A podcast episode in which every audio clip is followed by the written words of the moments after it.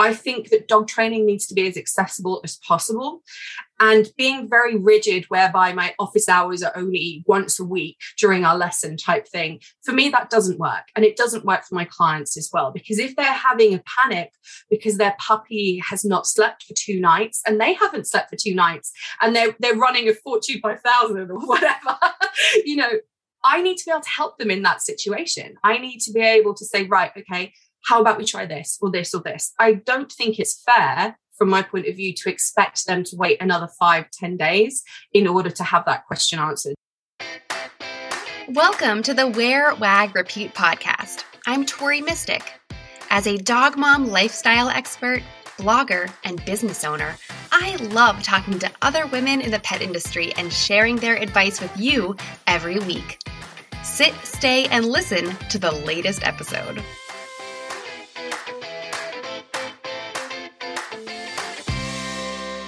We did it! We made it to episode 200 of the Wear Wag Repeat podcast. I honestly can't believe that we've made it to 200. I remember when I was just shy of 100 episodes, and that was such a big goal to reach. And here we are doubling that. It's just amazing. Over the past four years, I have interviewed over 150 women in the pet industry. That's a lot of people. Going all the way back to episode one with Milla Chappell of Real Happy Dogs. I have talked to women all over the United States and Canada, Australia, England, and Germany. So we are international. this episode is also really exciting because it's going to put us over 90,000 downloads. This is just so exciting to me. So keep an eye out. I will definitely be doing a campaign next month to help us get to 100,000 downloads. That's kind of the next big milestone after 200 episodes. Now, I, I just want to get real and get honest with you for a second before I tell you about today's guest.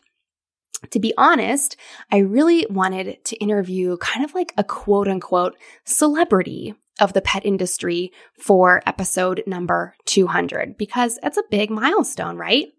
So, two months ago, I started reaching out to my dream guest. I reached out to them, their PR team, their social media team, and I heard nothing back. But you know what? I thought about it and I realized that every single person I interview is my dream guest. And I admire every single woman I have had on here and every single person listening. And that includes you. You never know whose story will inspire you. And that's my favorite thing about hosting this podcast. I get to talk to women who are just starting their pet business and others who have been in the industry for many years which is why I'm really excited to share today's interview with you for big episode number 200. I talked to Kimberly Freeman, who you might know online as City Dog Expert. Kim told me about how she started out as a dog walker, then professional dog trainer while at university in Scotland. When she moved to New York City, she saw the need for resources for city dogs, and she started blogging to share her expertise and recommendations. Now she's back in the UK and pivoting again while turning City Dog Expert into Europe's number one city dog blog. We talked about the importance of getting certified and licensed or joining professional organizations to market your pet business. Kim also told me about why studying canine body language is important for all dog care providers. I hope that you enjoy the 200th episode of the Wear Wag Repeat podcast. And if you haven't yet, please leave a review in the Apple Podcast app so we can keep this paw tea going. You can also share a screenshot of this episode on your Instagram stories to help me celebrate this big milestone. City Dog Expert founder Kimberly Freeman has been a leading dog industry expert and professional dog trainer for 18 years, both in the UK and the United States. She launched City Dog Expert in 2013 after realizing the tremendous difficulties dog owners in New York City and other big cities have in finding products, events, and information that are specifically designed for a dog in the city. Kimberly has served as the director of City Sit Stay, where she provides private and group training lessons for dogs of all ages, and is an avid dog fosterer, having already fostered 155 dogs in three years. She's a rehoming expert at the Dog Matchmakers, founder of Operation OK Dog, dog rescue coordinator for various UK charities, and fundraising advisor for many New York City and UK based animal charities. Kimberly is a regular keynote speaker at both dog lifestyle and behavioral expert events. City Dog Expert is now Europe's number one city dog blog. Hi, Kim. Hello. Thank you so much for having me. I'm so excited to be here. Thank you for making the time to be on the show. It sounds like you're just busy, busy, busy. Yes, I ha- I do a lot of things, and obviously we're in different time zones as well. But yes. I am so passionate about what I do that I I try and do as much as I can or as give as much as I can, especially to rescue dogs. I'm a huge rescue person. Four of my dogs are rescue dogs. So if I have the time, if I had the energy, I am full steam ahead. Well, it's wonderful. And it's easy to like keep going and keep doing it when you can see how how much of an impact that you're making. And, and with the rescues, you can really see like firsthand those particular dogs.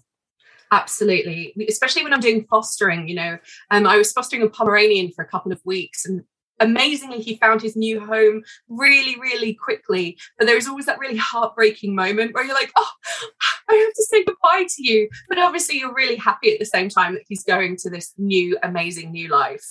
Yes but you always want like a, more time. Oh i know i know. I need a clone of myself Um, so why don't we, I guess, why don't we start? If you could kind of like take us back in time. Um, I, I would love to hear how City Dog Expert came to be. Um, you know, I think that that you know catering things to city dogs is a unique need. I live in a city and it's you know when i'm when i'm on instagram and stuff even nowadays it's just different. You know i see people posting and they've got these huge houses and these huge yards and i'm like i can't relate to that. Um so tell us like how you know if, if it was a similar kind of thought process that happened to you how did city dog expert get started Oh, such a great question. So we are going to go back quite a while now. I've been doing this for a while. Uh, but I had basically moved from Scotland, where I was at college, and got accepted into drama school in New York City. So I was like, right, off we go. I'm going to move with my dog to New York. And it was petrifying. I had absolutely no idea what I was doing. I had no idea what the rules were.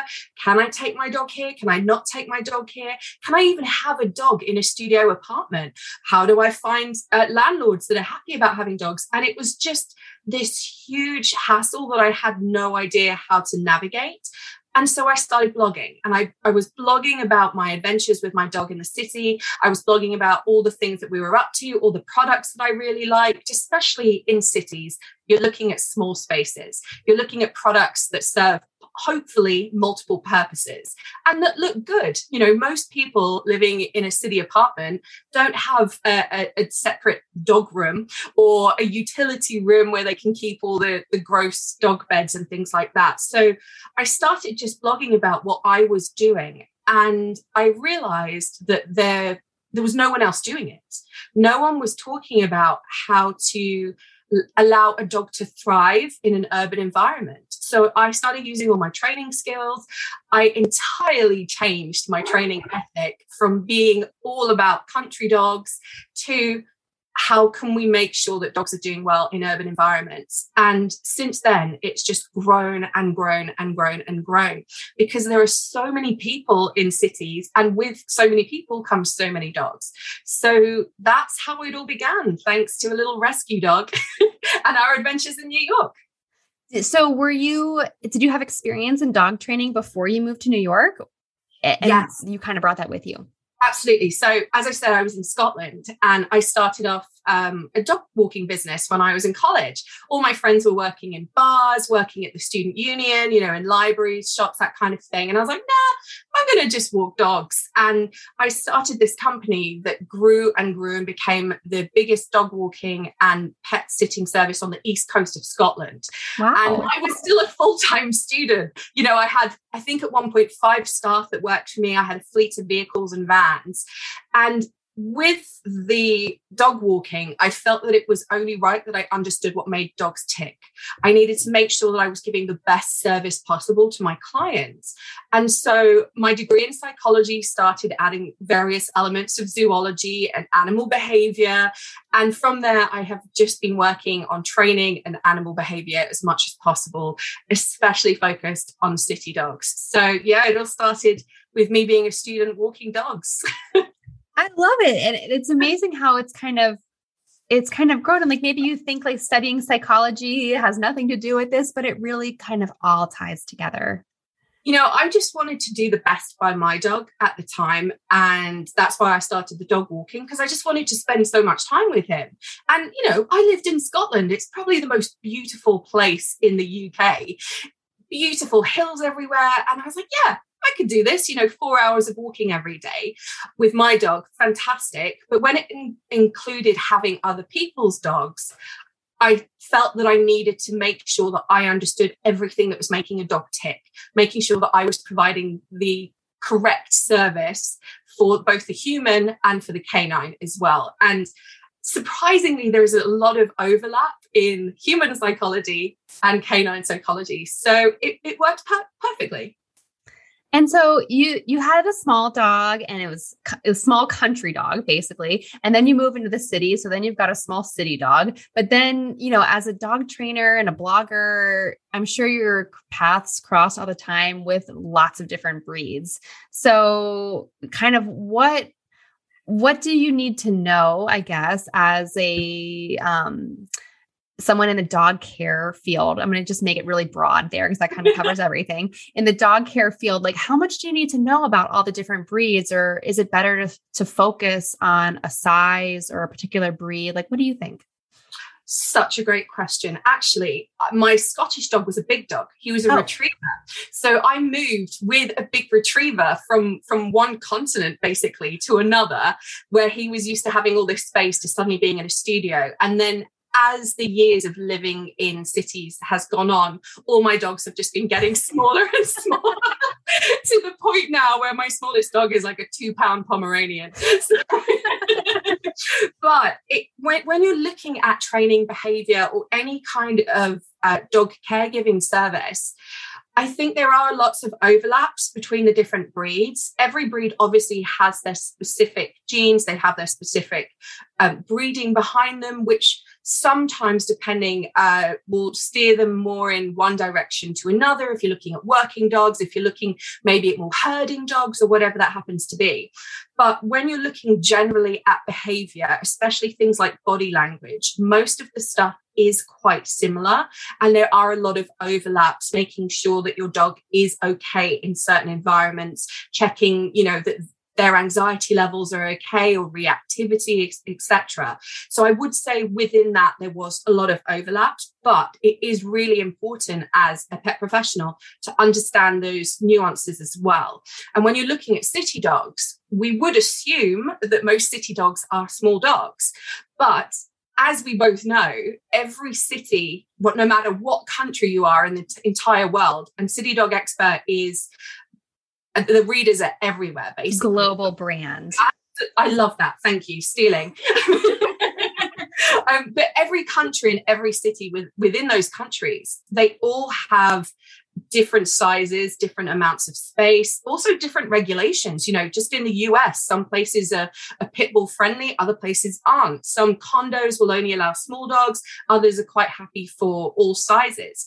In other places for example in the uk it's less likely to find pet friendly or um, you will find certain guidelines, i.e., you can't have a dog over a certain weight or you can't have a certain size, that kind of thing. So I wouldn't say that there was a specific city dog model within that, but I think that different countries and different cities always have their preference, but the universal understanding of body language is one of those things that are, is running below everything. Yeah. I hope yeah. that answers your question. no, no, it did. And I think that um I think that is something interesting to point out because I think we think so much, or at least maybe what I've just been reading lately, it's on my mind of like the differences, you know, between herding dog or a dog who naturally is inclined to do lots of scent work and sniffing and stuff. But at the end of the day, the body language is sort of a constant amongst everyone. Absolutely. And actually, um, dogs that are very good with their noses do really well in urban environments because there is so much to sniff. And it's one of those things that you don't need to rely on doing a lot of exercise for them. So you can be doing scent work in small spaces, even in studio apartments or in small dog parks, that kind of thing. Whereas if you had, say, a more energetic dog, if you didn't have the lifestyle that would allow you to exercise it, or you didn't have the finances to be able to pay for a dog walker or, or a, um, a pet sitter or daycare, then that might not be the ideal dog for you if you're stuck somewhere like Manhattan, where, you know, there's literally box tiny box apartments crammed in next to each other. So having a little bit of a think about your lifestyle definitely should be dictating what kind of dog you choose. Yes. Um, now I kind of want to like shift gears a little bit and talk about mm, the last like two horrible years. oh, yes. Um, let's talk about something fun, COVID. Um, but but you in the last in the last two years since the pandemic have been doing online dog training classes. Um, so it, talk a little bit about that and how that how you've kind of had to make a total 180 um, and and and what a success it's been. Oh, thank you. Um, I think pretty much like everyone that, you know, we were suddenly hit, hit with this pandemic and lockdown after lockdown, every self employed person I know, especially those in the pet industry, kind of panicked. You know, basically our income just vanished. Every dog walker I know suddenly had no work because everyone was working at home. Um, training we couldn't go out anywhere and do anything because everyone was locked in lockdown or socially distancing depending on which country what country you were in depends on what your restrictions were at the time. But I decided to move all my in real life stuff to online. And it came mostly from desperation because I was so like, oh my God, how the hell am I going to pay for my life? as, as you probably know, London isn't a cheap city. So when you're not earning any money for a few months because of lockdowns, it's really important to have that talk with yourself, that realistic chat, and say, right, what are my strengths? What can I actually do to try and make this work? And I moved everything from being in real life stuff to online. And surprisingly, it worked. And not only did it just work, it thrived to the point where I won an award last year. My classes were just selling out within 12 hours. I could not keep up with the demand for dog training. And it was one of those things that no one had even considered online dog training previously. Yeah, you know, occasionally I'd have a Skype session with one of my clients, you know, if they were back in New York or I was traveling and it was someone back in the UK, but it wasn't something that people did regularly. And in exactly the same way that everyone in every single industry had to suddenly pivot.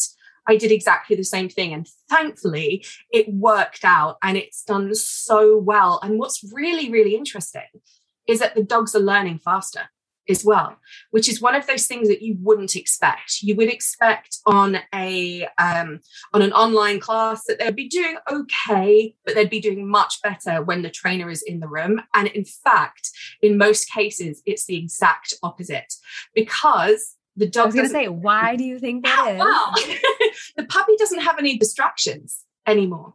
If you were just working in your home environment where a pup just has you and um, another human as an example or you know a few family members and just that puppy it's not distracted by five other puppies and 10 other humans in the class. It's not distracted by having gone on a half hour journey to get to the dog training facility.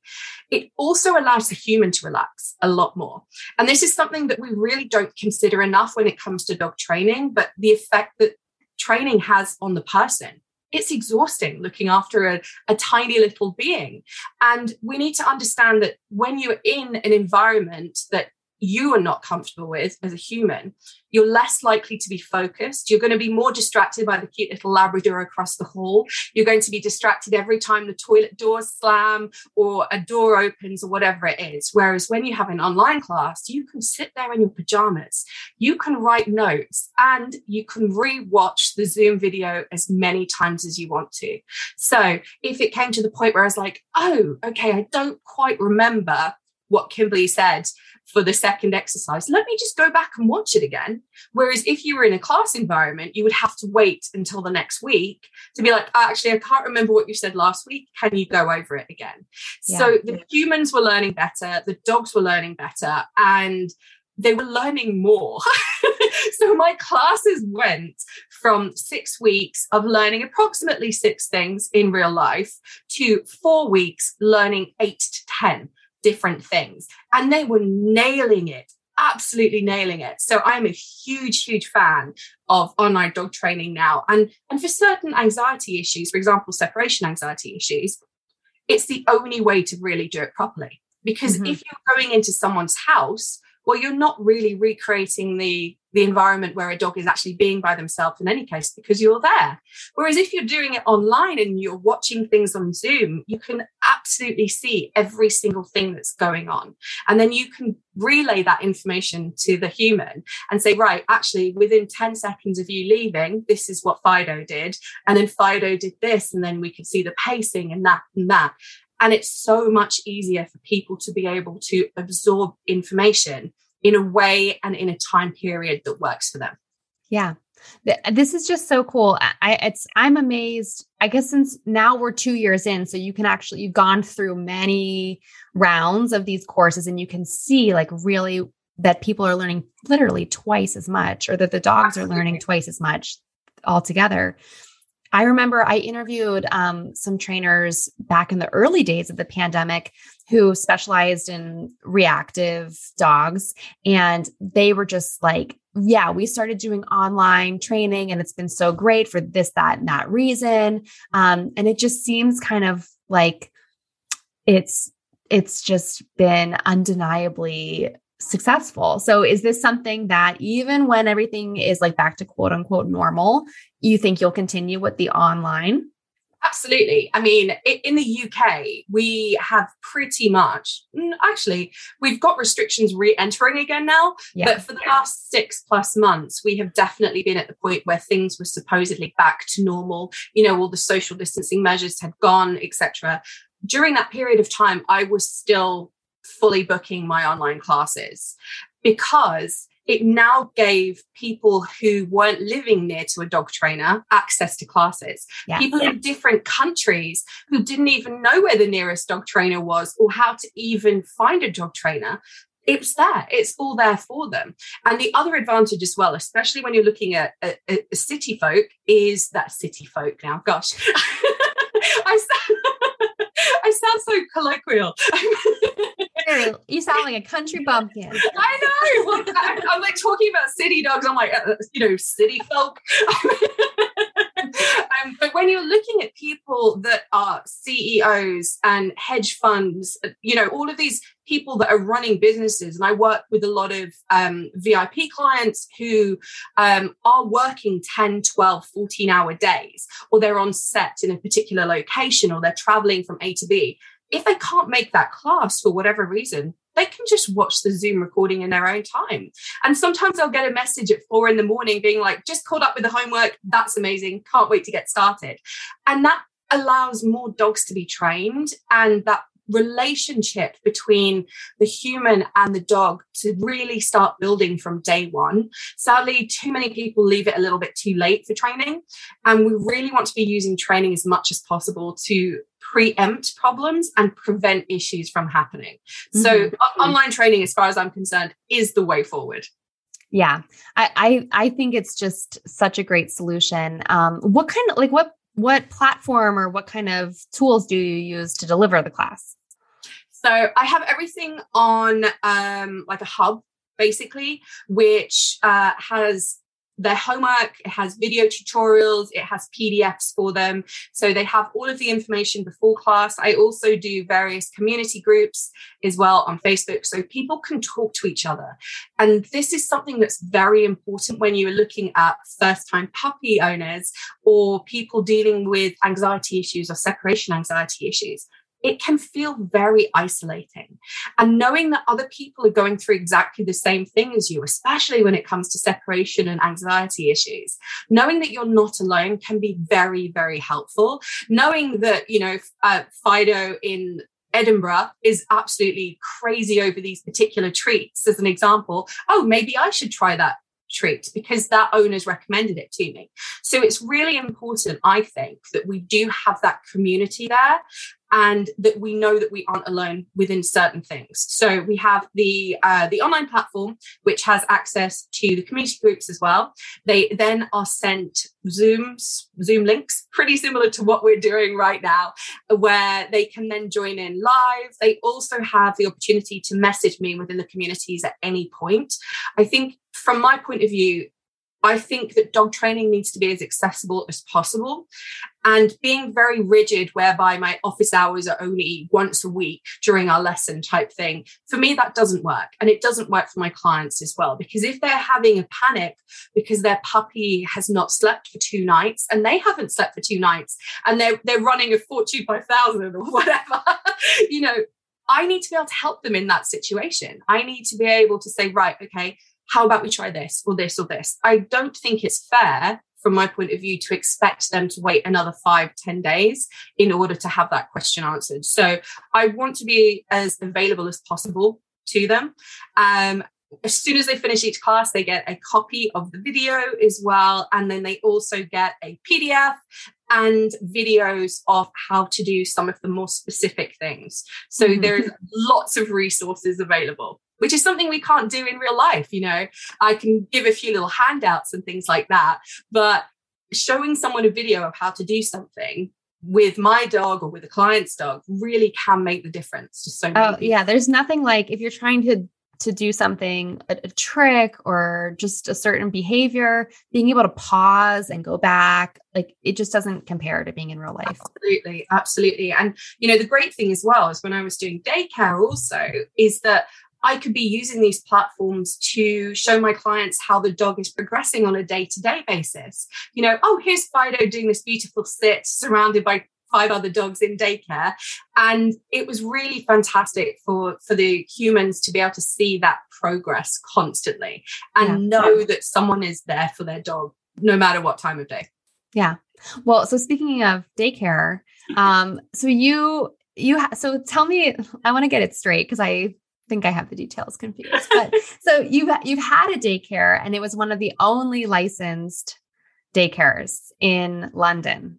In central London, yeah. Basically, we have um, a, a, law that came in about three years ago in the UK that a lot of people aren't actually aware of.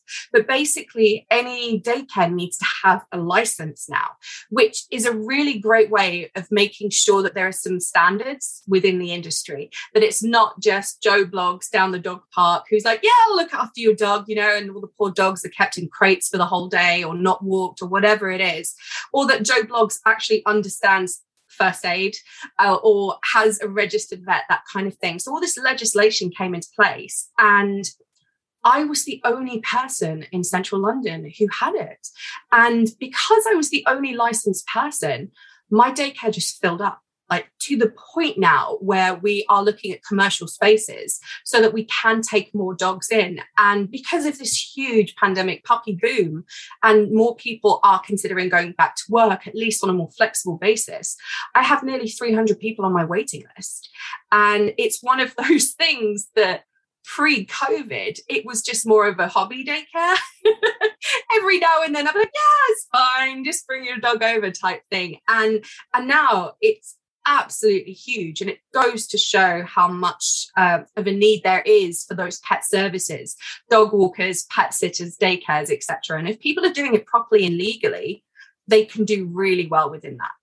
Yeah. Well and i think it also goes to show how um you know as a petpreneur how important it is to get licensed or become a part of a, a professional organization that you know on, you can only join if you ha- meet certain requirements etc um, it, it can be really great marketing just because you're doing things the right way Absolutely, absolutely. And, you know, thankfully now with the rise of um, pet professionals on social media, people are becoming more aware of the, the basic standards that pet carers should have. So, fingers crossed, the more qualifications you have collected, the more associations you're a member of, the closer we get to some kind of baseline that is humane and kind towards our dogs and doing things the right way. Sadly, a lot of the industry is a little bit too unregulated, whereby anyone can absolutely claim to be anything. so it's really important that as as pet caregivers, we are doing our best and making sure that we have those credentials behind us and those organizations. Yeah, I, I think so too. And I mean, it applies to everything in the dog space. My gosh, like treats, food, it, it, trainers, everything. Um, so more regulation, I actually think would be good. I think it, it's it's one of those things that definitely separate the wheat from the chaff when it comes to looking after your pet, because it's very easy for someone to have a slick website to be very good at making TikTok videos. Well, all that shows is that they're like they're, they're good at making websites and slick at video editing. It doesn't actually show how good they are at looking after your dog. Mm-hmm. So making sure that you know you are working with your council with your, your local state whatever those particular regulations are that you are complying to them i think makes a huge difference. Yeah i agree um, okay, Kim, uh, we have like just a few minutes left here. So oh. I I know time flies. Um, I wanted to ask you, since you have done so many things, I mean, your CV is stacked and you do so many things now.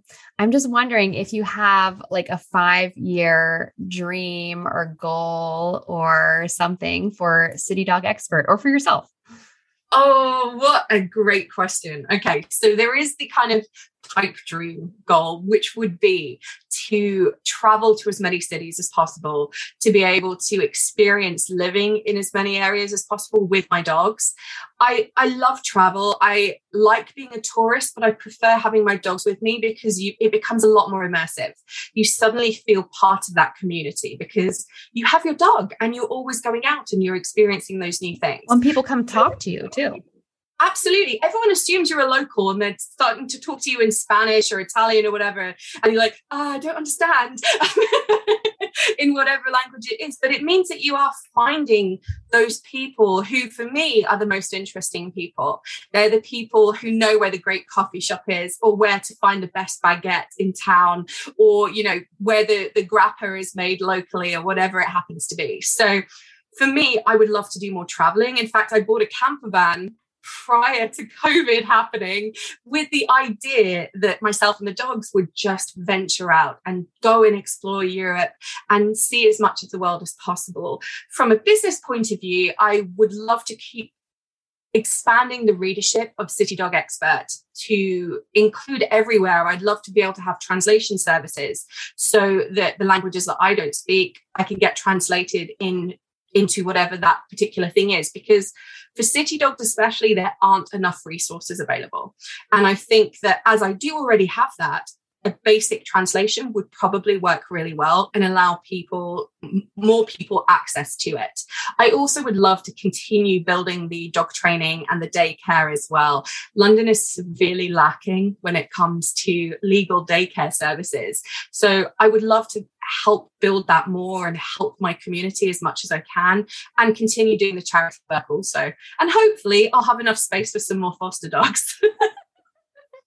All the things. Not that you've put any thought into it or anything. well, obviously we could we could talk for hours. We could do like a 10 part series here, but for today, we have to wrap it up. So tell everyone where where can they find you online? Oh, so sad we have to end this. But um, City Dog Expert, you can find under City Dog Expert under all the socials or www.citydogexpert for training and free training resources. It is all on citysitstay.com or on City Sit Stay on all the socials as well. Awesome. Well, thank you so much for for being a guest and chatting. And um, I can't wait to keep in touch and hear about all these plans. Thank you so much for having me. What did you like most about this episode? Find me on Instagram at TMistick and let me know what intrigued you or what questions you have about starting or growing your own dog inspired business.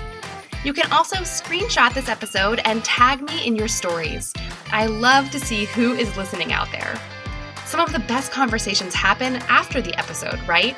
So track me down over on Instagram or join the Wear, Wag, Repeat Labs Facebook group to connect with other dog obsessed entrepreneurs. And as always, you can find all the links and resources discussed in this episode at wearwagrepeat.com slash podcast. See you back here next week.